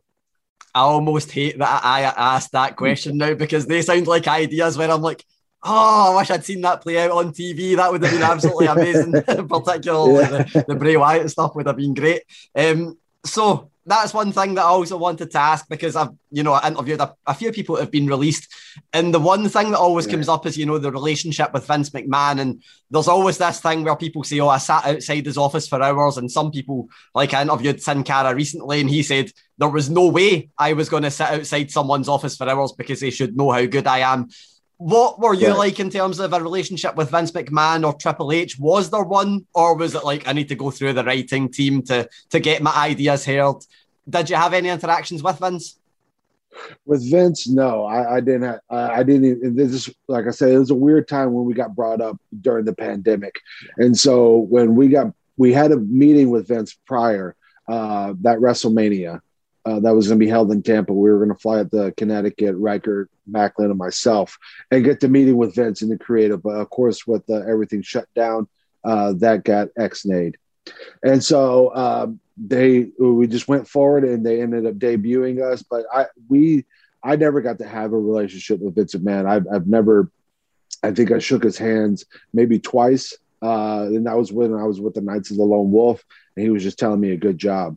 Uh, but other than that, I didn't. There was several times where Steve and I were um, out uh, with with after the tweet that we tried to have a meeting with him just so because like you everyone says like you, you know you have to get a meeting or you have to try to build a relationship with Vince McMahon in order to you know to get in front of him to kind of see who you are type stuff unfortunately I never uh, got that I never got to uh, have a meeting with him or never got to uh, sit with him and talk uh, all my stuff through Vince was through creative, through a writer, uh, through Bruce Prichard type stuff, through the creative of SmackDown. And so that's how, I mean, he got to like um, even hear or what, uh, you know, what the uh, Wesley Blake is or what Steve Maclin was.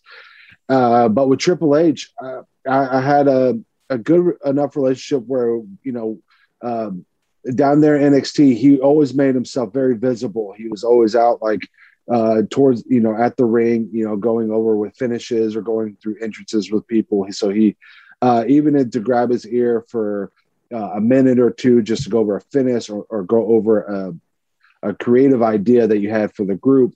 Um, it, it, seemed it seemed better that way that you could kind of and plus you had Shawn Michaels down there who was his best friend and who was there at the performance center every day and getting to coach and getting to go through um, video sessions with him. So you kind of got, you know, uh, you know, Triple H's mind and kind of, you know, got to see his best friend and kind of see his vision as well. So uh, NXT wise, it was just very much easier for us to get to uh, Triple H or at least get into his ear about what we wanted to do or in a creative idea pitch.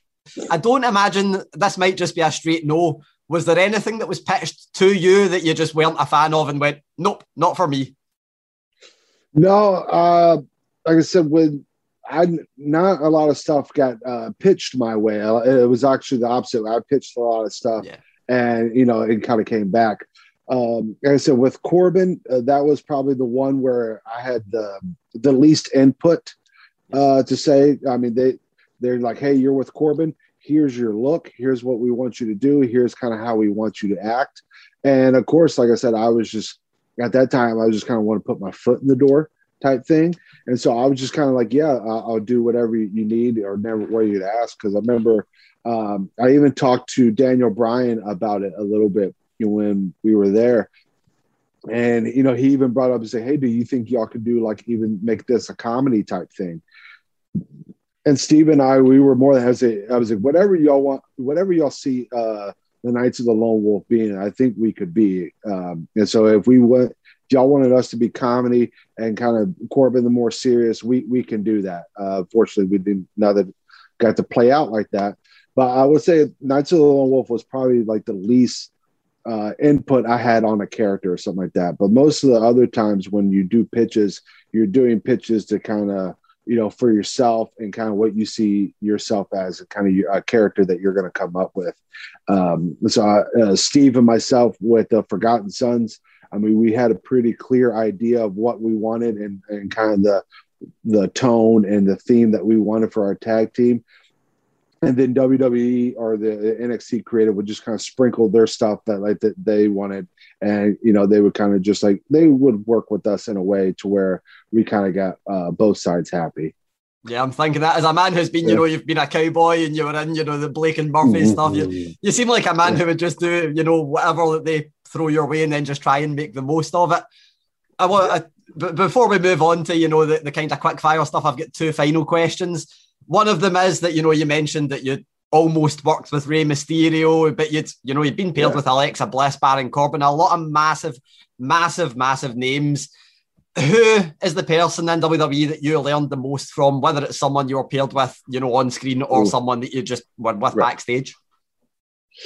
Oh man, there is a plethora of people that uh, that I learned from, uh, whether it be in the ring or outside the ring, uh, like whether promo wise or whatever.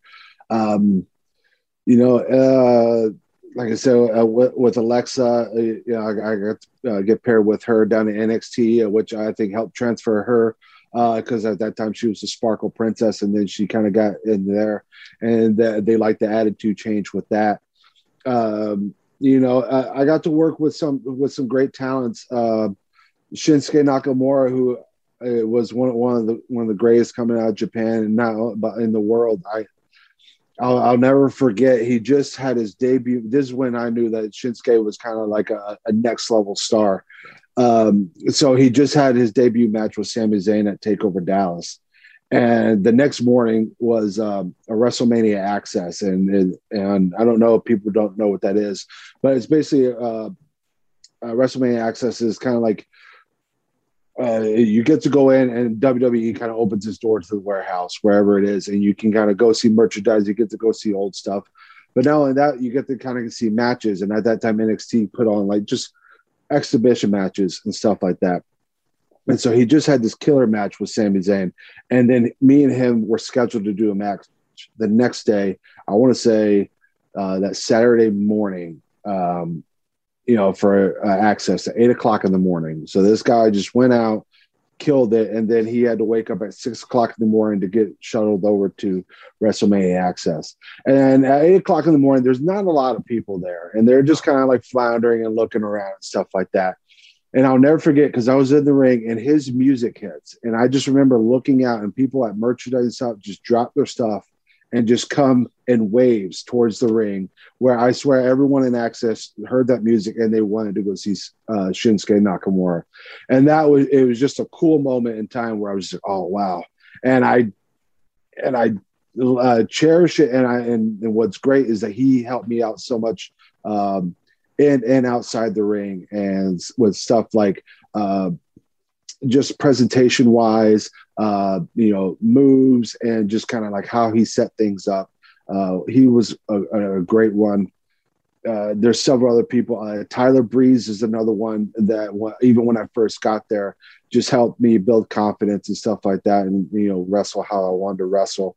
Um, I would say, um, man, you got people like uh, Dax Harwood and, and and Cash Wheeler. That we were all kind of coming up in the tag division at the same time, and we got to work those guys on live events quite a bit.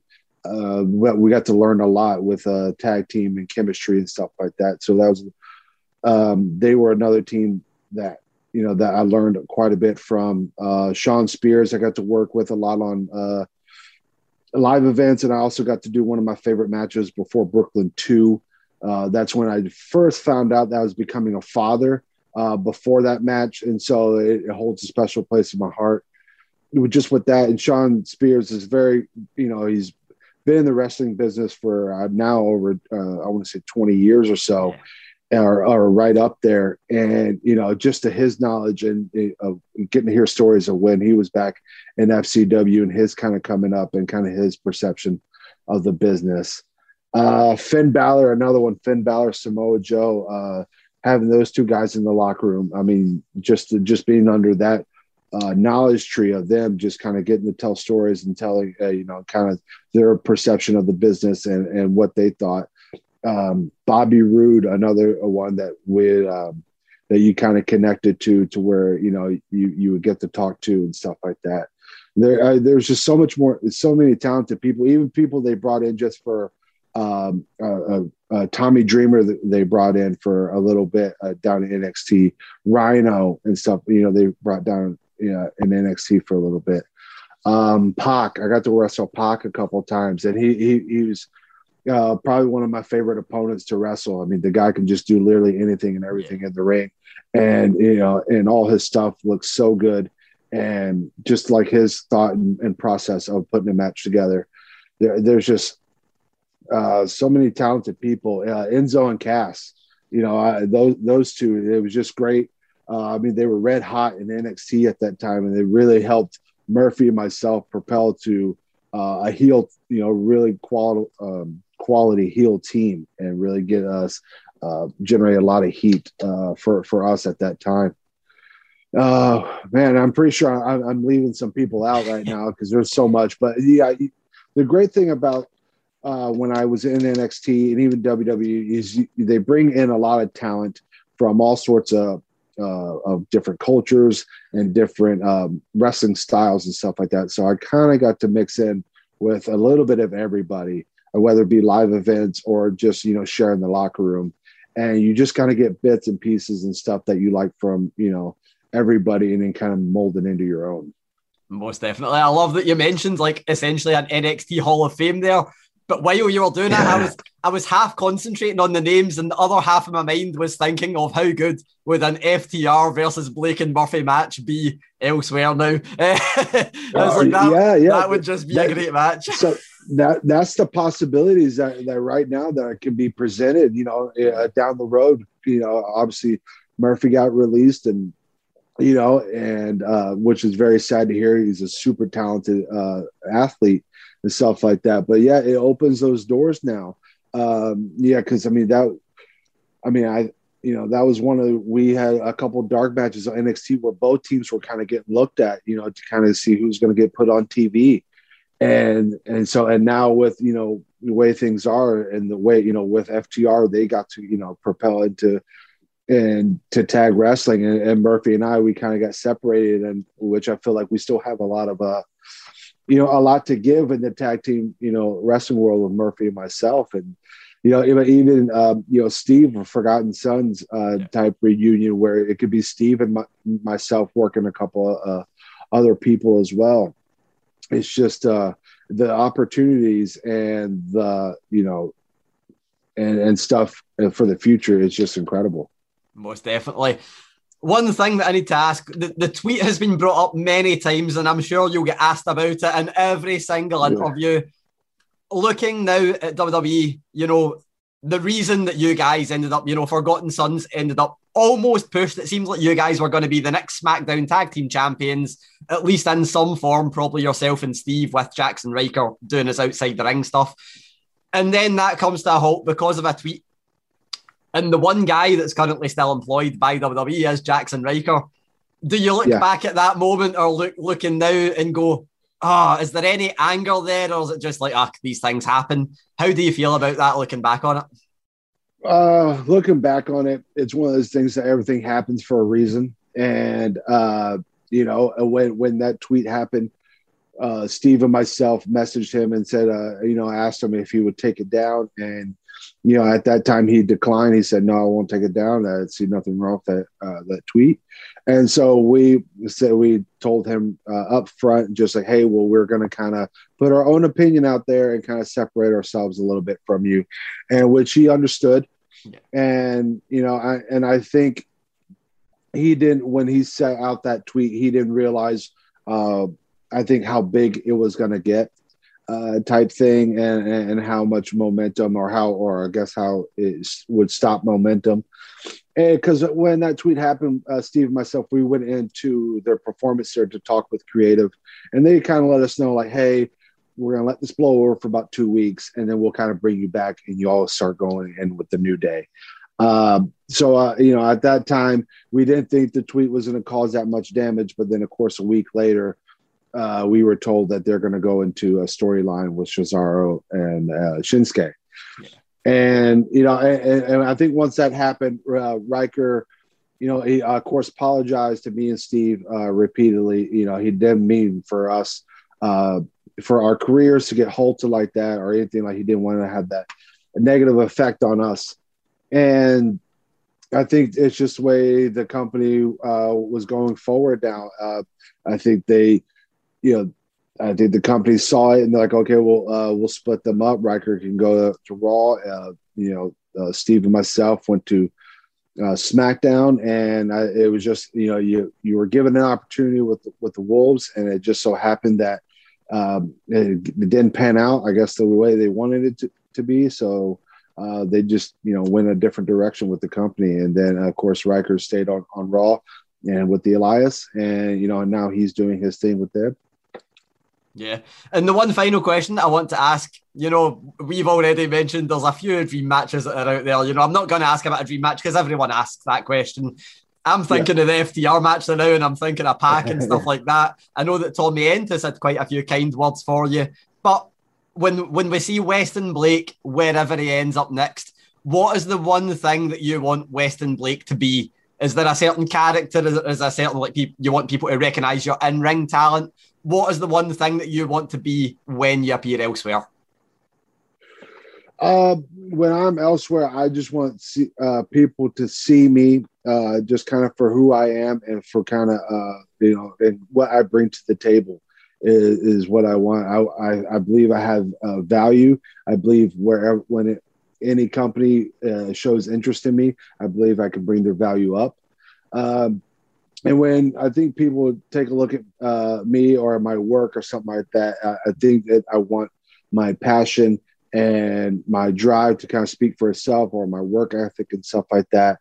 And, you know, I just want to, you know, people to see uh, what, you know, what kind of vision I have for, uh, for the, you know, for wrestling and for the wrestling as a whole. I get, I hope I uh, can sp- inspire younger generations, uh, like some you know people. Uh, you know, as I looked at wrestling, that inspired me to kind of chase this dream, or even if it's just you know a, a, aspiring a family member to go for what their dream job is or their passion, whether it be cooking or uh, you know, or you know, what, whatever it is, whether it gives you the courage, just do what um, what you love to do most in, in life. And, and like I said, and for everyone that that could be something different. And you know, and just you know, I want to bring uh, just a sense uh, of pride and and uh, you know with uh, with my career and how I came up with you know uh, coming up through the funks and stuff like that. It's kind of I have that name attached to me, and so you always want to do well by the name and you always want to you know hold that up to the highest regards and so you always want to have that honor and always want to you know do best for the name and stuff like that and hopefully keep that legacy going on um, with my name as well Right, so that's it for this week's show. Uh, thank you very much for listening. Please rate, review, subscribe on Apple, wherever you get your podcasts. Um, I thought we'd just run through the card quickly uh, of Money in the Bank, guys, before we, we shoot off because it's this Sunday. Uh, it's Slammiversary this weekend as well, isn't it? Slammiversary's on Saturday, aye. Anything you want to put Good pay per view night? Yeah, exactly. Yes, SummerSlam. I can't wait for Saturday SummerSlam. We'll definitely be doing a watch on for that and getting drunk uh, to watch SummerSlam. Uh, Gary, get any highlights from Slammiversary before we get into Money in the Bank that we should be uh, looking out for? It's one of the ones where the main event is Sami Callihan versus Kenny Omega, so I'm no ridiculously excited for the main event. There's a Ultimate X match, which I think Chris Bey, I always love seeing him in it, and he's he's returning to the fold for that. But the main thing um, is, I think I mentioned it earlier, Deonna Purrazzo against a mystery opponent. I think it might be Gail Kim, um, but obviously there's so many free agents that could be taking the taking that wee mystery spot. So that's what I'm looking forward to the most. They've when got the crowds time back. we saw Gail in Impact out of interest. I'm a, a huge long, Gail. long time ago. Yeah, she's not she's not wrestled for a long time. I think she's officially retired. But there was there's been a wee bit of back and forth between them, you know, on, on media calls and uh, on the programming, and I think that's just the way. I'd argue Gail is the original TNA knockout as well. Like she started that division uh, all that time ago. It would be, uh, it's just like that would be a complete like generational match, I think, and it's the first um, it's the first show back in front of fans for Impact. So I just think that would be amazing. I do think they'll pull it in the bag. Obviously, we're not going to get Samoa Joe, which was the the name that I'd heard rumoured a long time ago, and thankfully did not report on it, so that I did not look like a jabroni when it did, didn't happen. Um, but there's like, so many free agents that they could obviously just pull something at the bag. Uh, There's a lot of people looking for a wrestling gig, so I think it'll be interesting. Slammiversary is their biggest show essentially. It's Yeah. essentially the WrestleMania, so I will see. They put a stipulation on Callihan Omega I don't think so. Because like, I always thought the way Omega could lose the belt is you put him in some kind of hardcore nonsense with Callihan and it's justified. So maybe he is keeping it then. I just don't think. I I don't think they can take the belt off Omega until he loses the AEW title. I think they're stuck. Maybe in it. why the stuck hangman's it, maybe why the hangman stuff's kicking off in it. But yeah. Yeah. Yeah. makes. So uh, let's run through the card for Money in the Bank. AJ Styles and Omos versus the Viking Raiders. I'd get the Viking Raiders. I'd, I'd have them pin AJ Styles. I know that's not going to be popular, but I'd have them them win it. Um, they had a singles match between Omos and Ivar last night. Mm, Was a bit nothing, uh, but I I would I would have Viking Raiders win. Yeah, it's more fun to tell with the AJ Omos stuff. It doesn't have to last to get a good story out of it, really, does it? Yeah, that's true. That's true. Uh, Reigns versus Edge. It's got to be Reigns. I'm kind of surprised they put this on a Money in the Bank show. Like, it must mean they do have Big John Boy for SummerSlam if they're using Edge versus Reigns here. Was Yeah, what I was you'd surprised think. when it was. You would think. So Does that mean though that I was about to say? Does that mean that John Cena's bigger than Edge? And I'm like, why am I asking that question? John Cena's always been bigger than Edge. Yeah, exactly, Alex, Fucking yeah. stupid fucking question. Uh, yeah, so Reigns for that one. Women's match: Rhea Ripley versus Charlotte Flair. Not going to put the title back on Charlotte, are they? I mean, a title's got to change hands, and the Charlotte I don't Flair in a title match as well. You think Female, female Money in the Bank contestant. Oh, I it could be, it could be late on in the show. I mean, every the women's Money in the Bank hasn't had a long run since Carmella, so It might. It'll probably open. I'd imagine mm. because one of the monies usually opens, one's closes. Usually, is how they do it. Yeah, So, aye, yeah. that's that's a good shout. Uh, yeah, option C, neither. Option C, or you. It doesn't have to finish. Like you can go back to what was the last ah. Charlotte title match where she just went mad and got disqualified. You could go down that route, and you kind of have to have Ripley go over here because Ripley hasn't beaten Charlotte, so it's one 0 Charlotte currently, isn't it? Yeah. So you, Yeah. Ripley to win, build to a rubber match at SummerSlam between Charlotte and Ripley. I'd imagine. Right. Okay, good shout, Alex. Um, good logic. Whether creative for that logic is another story. um, uh, we've got Bobby versus Kofi for the WWE Championship. Bobby probably for me, definitely. Yeah. Got, got to be Lashley. aye. Some sort I'd love of- to see Kofi win, but it's got to be Lashley. Some sort of MVP switch to. I mean, they could do that. They could do like a little hot potato and just put it on Kingston for the rematch at SummerSlam where Bobby wins it back. I wouldn't be against that. Gives her like SummerSlam a little bit of an oomph. And there's your big crowd moment for the end. I was going to say that's the the crowd being there makes me think that Kofi might have a chance just for the big crowd pop. Yeah, and he'll, he'll lose it very quickly afterwards, but just for that the crowd next night on Raw. yeah, potentially. Like there's literally potential of that. Like you can Bobby can say he got distracted by the fans or some shit and then loses it the next night. I think that's actually a great piece of storyline right there, Gary. I think that's what they should do. Kofi wins on Sunday, loses it on Monday. Terrific. Uh, let's women's uh, Money in the Bank ladder match. We've got Asuka and Naomi, Alexa Bliss, Nikki Ash, Liv Morgan, Zelina Vega, Natalya, and I didn't realize there's a TBC in it. Yes, there is still meant to be one name, and it's rumored to be Sonya Deville. Ah, right. I wouldn't That be could be surprised to see an NXT after Shotzi and Nox coming up from NXT. Like, who do you think NXT wise could jump up to a singles position on the main roster? I would even go the opposite direction and say that we could see a certain returning um, Becky Lynch. Who's been looking because I mean, if you want to have a big moment for fans coming back, if they can have her there, uh, she's been looking like she's in good shape. And Seth's off at the moment, isn't it? He's on. He's on like a break, so it's it, it kind of no one's expecting it, apart from Aye. the journos, obviously. Now Gary's expecting it. I think Um, that could be great. Obviously, the women's title match got cancelled between uh, Bianca Belair and Bayley, and that's now going to be Bianca Belair versus Carmella on the SmackDown Go Home on the Friday. Uh, so finally, um, I, I, I don't know who to pick out that women's match, but I think it'll be TBC that wins it. That's what I I'm think I don't know. I think um, maybe Liv Morgan, maybe Alexa Bliss, maybe Nikki Cross. One of four. Brilliant. Uh, Alex, who you got? I don't know. I can't call it. I don't know what they're going to do with the next women's title. To be honest, it's a tough one. It feels like it's going to be like a hot potato, or they might even try and do another Otis that just went nowhere. Yeah. Like, I mean, or they just put it on Bliss. because that's their easy option. Yeah, but Alexa Bliss spooky gimmick with the money in the bank briefcase doesn't work for me. So I, I will wait and see. Oh, but it would work for Kevin Dunn. Imagine all the disappearing briefcase shit. Like she can just appear in the crowd one day and then she'll be gone. It'll be like Matt Hardy at the start of the AW. Right. I, I think Nikki Cross and you should gear the journalist gimmick that Gregory Helms had when he was a uh, not Hurricane and have her Right. carrying her in that. I love Could we make her like every time she tries to cash in, she has to like come down with like on the r- harness from the roof, so they just run away by the time she gets down every time. I think that'd be a great little gimmick.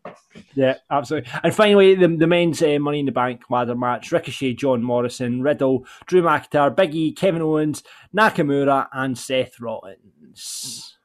I'm between two here. I think either Drew, because I think him getting that moment of cashing in would be almost as good as the crowd moment that he would have got at WrestleMania 36. Or my wild card is either Riddle or Riddle getting taken out the match by Randy Orton and Randy Orton winning it. I was going to say I'm surprised Randy wasn't in the match. To be honest, like I thought this would have been the or- the Orton Riddle dissension moment. On Raw, Matt Riddle filed a missing notice for Randy Orton because he's not been seen for a couple of weeks. So I think he might get taken out the match by Randy Orton and Randy Orton becomes Mr. Money in the Bank, which I would love because he's never been Mr. Money in the Bank and his Uh. music still gets a pop. So Yeah, well, that's true. That is true. But yeah, I, I, I think they've got to have go with Drew. I Yeah, think. you're right because he's just doing RKO out of nowhere, wouldn't he? And it would be fine. Yeah, yeah. Right, well, we'll wait see. Should be a decent pay per view. Uh, looking forward to that. We'll be about that on the show next week. On the main show, we're having Grado. Uh, remember, that'll be out on Friday. Currently, it's stuck. We're going for either the best WWF stroke WWE tag teams, and on Grado's request, we've put best TNA pay per view back into the vote.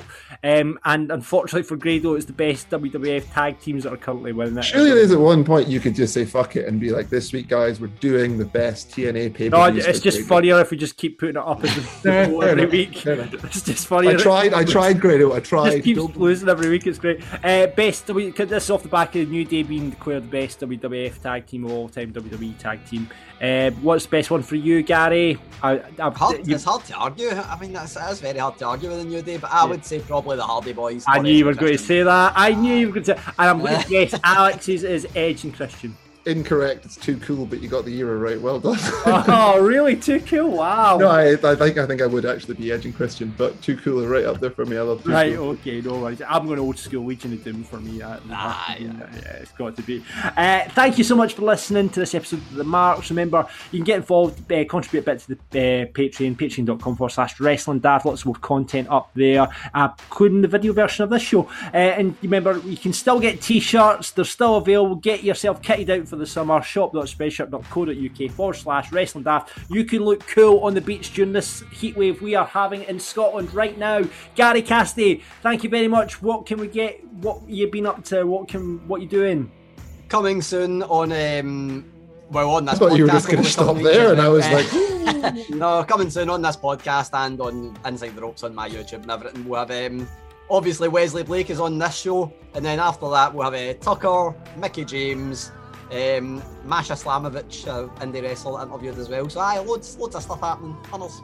Fantastic. James Al- must be so much fun right now. Alex, thank you very much for your live traffic updates across Glasgow today.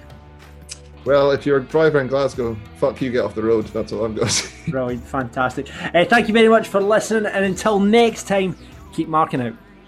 Audio Frontier. With the Lucky Land slots, you can get lucky just about anywhere. This is your captain speaking. Uh, we've got clear runway and the weather's fine, but we're just going to circle up here a while and uh, get lucky.